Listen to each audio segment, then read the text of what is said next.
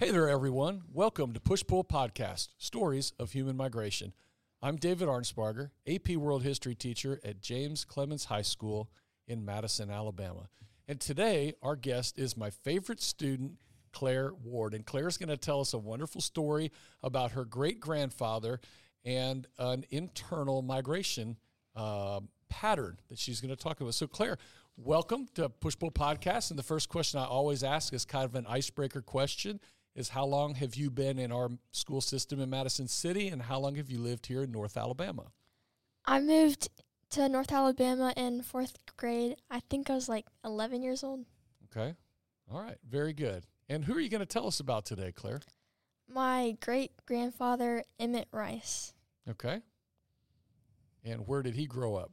He was born in 1923 in New Hope, Alabama. Okay. And what did he do as he grew up or as he got older? What happened? He moved to West Huntsville for his family to find work because he was born in poverty. His mom ran a sa- sandwich cart in the textile mills, and his dad worked in the mill. And at 19 years old, he was drafted into World War II in 1941. Okay, so he went off to he went off to war. Mm-hmm. Okay, as as a lot of young American uh, men did back then.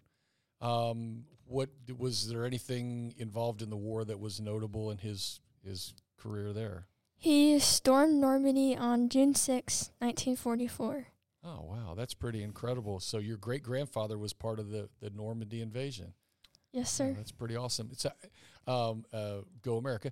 And after the war's over, what did he do? Where did he come back to Alabama?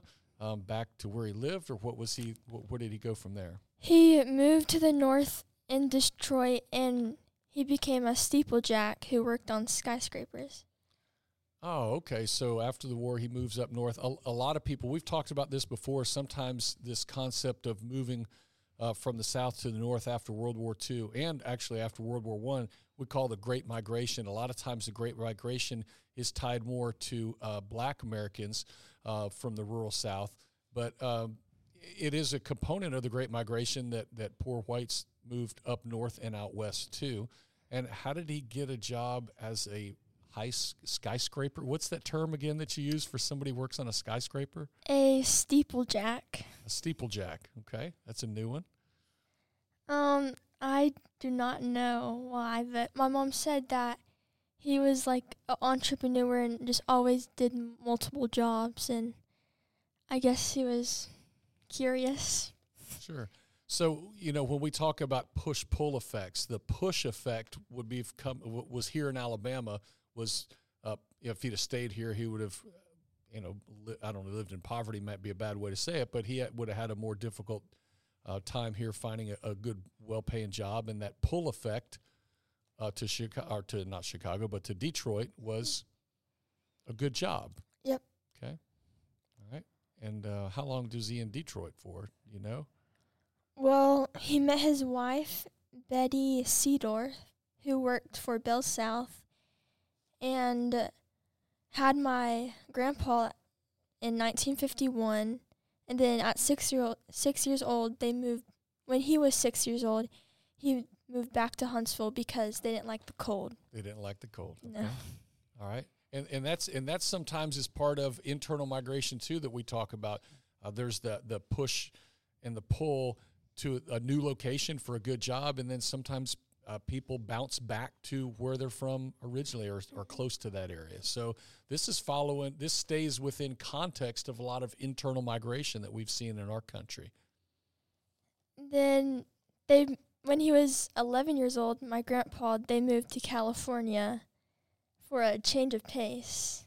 But eventually they moved back to Huntsville, Okay. and my great grandfather opened a garage on Bob's Wallace in Leeman Ferry.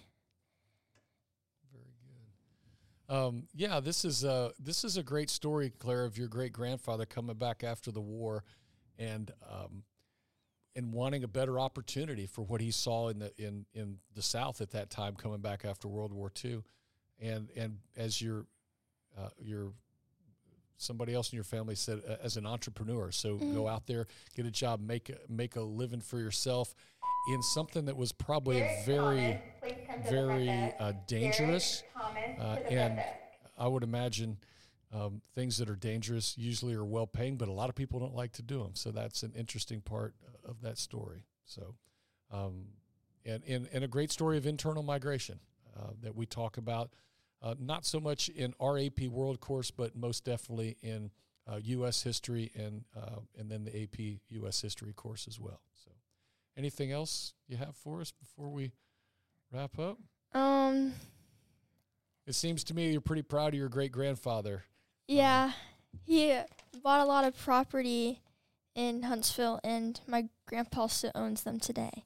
Very good. All right. Okay, Claire. Well, thank you very much for being with us on Push Pull Podcast.